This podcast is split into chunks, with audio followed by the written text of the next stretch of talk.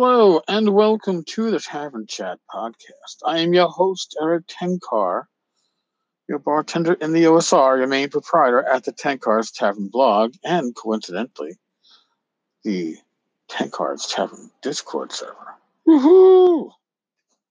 In any case, folks, uh, there's been some, uh, uh, I, I, guess, uh, Pex, my right hand, got, uh, he got Tenkard basically got messed with on a different Discord server because of his association with me. And, and part of their argument are is Tenkar has done nothing for the community, nothing for the OSR. So they kind of ignore Swords and Wizardry Light until they say that, oh, and he only wrote Swords and Wizardry Light to steal the thunder away from Swords and Wizardry complete third printing. So I've I've already addressed this on a blog site today, but I figured not everybody, you know, reads and listens, and I figured I, would go over the history uh, of Swords and Wizardry Light, what, what what the background is, and, and I've know I've probably addressed this here or there, but really, uh, what it comes down to is in 2016, St. Patrick's Day morning, I left work at 6:05 in the morning came home, and that was it. I was still on the books for four months, was not officially retired, but for all intents and purposes, uh, I, I was I was done. You know, I, I was retired. I could do my pub lunches and take my naps, and it was good, right? I mean, there was a period in time where I thought my retirement was going to mean playing MMOs eight hours a day is like my, you know, instead of going to work for eight hours, I'd be playing. Oh, back in the day, I was thinking Anarchy Online or EverQuest or one of those other games. And, and the reality is, no. And I, I needed something. I needed uh, my, my mind was searching for something to do, something to hold that that focus. Work, whether you like it or not it's a part of your routine and it's part of your focus. And once you no longer have to do it, uh, there's a vacuum, and a vacuum needs to be filled. Vacuums always need to be filled, right? Nobody uh, likes a vacuum. So, I guess science doesn't like a vacuum either. So, uh, I started toying with, uh, or I started brainstorming the idea of a guerrilla marketing rule set for the OSR. Uh, I want something that can be printed on a single sheet, front and back, because obviously you need as much space as you can get. Say front one one side of the sheet ain't gonna do it. Uh, I got news for you. I brainstormed this. I realized two sides of the sheet wasn't gonna do it. So then I bought legal paper, and I figured maybe if I printed out legal paper, there's actually a couple of was it three inches. Uh, it was to make a difference. It wasn't to make a difference. But I, I like the idea of a, of a rule set that could be, you know, printed out by the community. Those my initial ideas. Left at a game store, you know, where they always leave all the flyers, or library where they leave all the flyers, or community center. And at the same time, I was trying to brainstorm a way that I could replicate a D20 using D6s. I could never find a good way to do it but that did take up a lot of my brainstorming.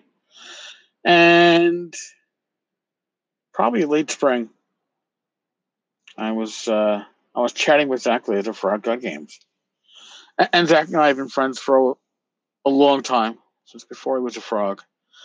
And I told him what my idea was, and this is what I'm thinking of, and I want this really short OSR rule set, but I want it to be complete enough that you it's more than a quick start and i'm not worried about having an adventure included because but you know and this whole thing of what parts of the rules you include uh you know character generation wise what could get put aside and zach um liked the idea. But and i was expecting like more feedback on like how can i get an effective layout on this? Because i don't know layout few scenes where towards continue a light. That's my layout job, and at best it's serviceable. So the community has said. But uh, I'm not a layout person. So and I was struggling with the whole idea of, you know, do, do I pick a rule set to find uh, my inspiration from? Do I just kind of pick and willy nilly from all the rule sets? Do I just build it from the ground up? And and Zach told me uh, my, my my vision was lacking. It's not the first time he's told me that. You know, well, it was the first time I think at that point. He told me that uh, later on. Uh, he said, you know, it was a very good idea. It was an awesome idea, but I, I was thinking too small. And he said he would get back with me. And he did. I think it was probably the next day or the day after that. And he's like, all right, so your idea, it's great. Uh, the frogs want to run with it, and here's what we're going to do. Uh, we could lay this out in four pages. So you kind of like a folder. Um, and gives you more space to work, meaning more space to, to strip. It goes, strip it down from Swords and Wizardry, one of the versions. Um, it goes, Frog Games will put it in print, give it away for free, put it in PDF, professional layout, high quality art, you know, all that. And I was, uh, my fucking god, I'm actually doing a real project. I was stunned. Okay, I uh, you can be on cloud nine and also be totally fucking stunned at the same time. That was me. So, what did I do? I said, yes, of course. This is awesome. And I went to stripping down Swords and Wizardry. Uh, I wound up getting uh, ordering the uh, Swords and Wizardry light rules on Lulu, and uh, literally went through that with uh, a highlighter and markers and pens and crossed out entire sections and crossed out entire pages and highlighted stuff that needed to get rewritten and and and started going on with that. Now, my idea, this throwaway sheet, suddenly became an actual rule set. Because my, my idea would, would probably not have gained the traction Swords which Light did. Um, but it isn't just me. Okay, so as Swords which Light was Zach Glazar, not just for having a vision uh, to say, holy shit, this is a cool idea, but he did the layout. And he was my sounding board for almost all the changes I made in um, Scott Swift did the editing. Uh, James Spahn, yes, the infamous James Spahn. Spahn. James Spahn. Um, James did rules tweaking and was also a sounding board. So you wouldn't have what you have. It wouldn't be what's out there uh, either in your hand or available in PDF. I mean, if you don't have a physical copy, reach out to Frog God Games and request one. They'll mail it to you if you're in the continental U.S. or anywhere in the 50 states, I think. Uh, outside that, we got to figure out shipping. But honest to God, if it wasn't for Frog Games, it wasn't for Bill Webb and Matt Finch allowing me and the rest to play with Frog God's property and, and and find a way to put it as a complete game in four pages with three levels, four classes, four races. Um, I don't know. This this this is definitely not the work of, of one person. But it was meant to lower the entry bar into not just old school role playing, but RPGs in general. Um, it was meant to uh, be something that lapsed gamers, gamers of my generation, you know, in their 40s and 50s who haven't played since high school or college and can come back and pick up these four pages and say, holy shit, this looks like what I used to play. And it's only four pages. It's not overwhelming. It's not drowning them in rules. Uh, my niece thought I wrote this for her. She was five. Tells you a lot. All right. She saw it for what it was. She saw it as this is, for lack of a better word, Dungeons and Dragons that uncle can teach me. And it's uh, a gateway not just to the OSR. It's a gateway to Swords and Wizardry. Swords and Wizardry complete. You know, it's this is that like here we're going to give you a first hit of Swords and Wizardry, and if you want more, come back for Swords and Wizardry complete and all our support material over here at the Frog God Games booth or at the Frog God store online. I mean, this wasn't created in a vacuum. There was a reason for it. And as a marketing tool, it is amazing. So to think that this was written to, I don't know, compete with And Wizardry Complete is ridiculous. Think if you if you even think that it was made to steal the thunder of Swords and Wizardry Complete, you're you're you're out of your fucking mind because this is given away for free so people will look at Swords and Wizardry Complete.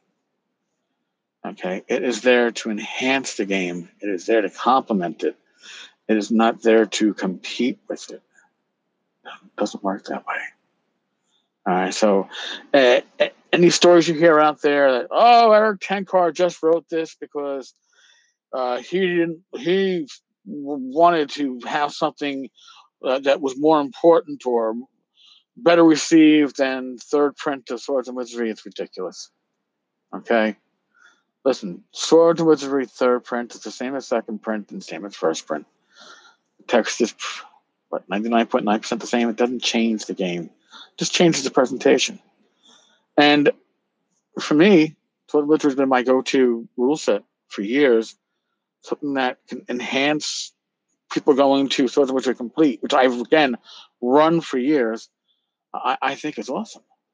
I, I don't see any downside to Swords and Wizardry Light. Although I have heard from others that are, are are gatekeepers is that I dumbed down Swords and Wizardry. No, I didn't. I didn't dumb down anything. I just made it easier to get people to try it. Isn't that the whole point? I mean, it's been given away thousands upon thousands of times in print, PDF, whatever. And uh, it's so successful. And what it does is that it's gone to a second print. All right, technically, I guess a third print. The Gamehole run was a limited run of, uh, I don't know, 200 or so copies, 250 copies for uh, 2016 Gamehole. And then there was the first print run. I've heard 10,000 copies. I've heard others say less, others say more, but I've heard 10,000. And now the second print. In the second print, my only uh, my only sadness is they took out my my my my giant rat from the artwork. Replaced it. I'm very sad, it's beautiful, and I'm very happy. And uh, it's a great, it's a great tool. I, I personally have no complaints about it. Uh, it set out to do what it set out to do, and it's done even more. And it's received better than I could ever have asked. But it does what it's supposed to do, which is bring people into the OSR, bring people to old school gaming, make running games at conventions or pickup games easy, and it brings people to Swords and Wizardry. So that's your behind the scenes secret look at how I came to be. It was basically me.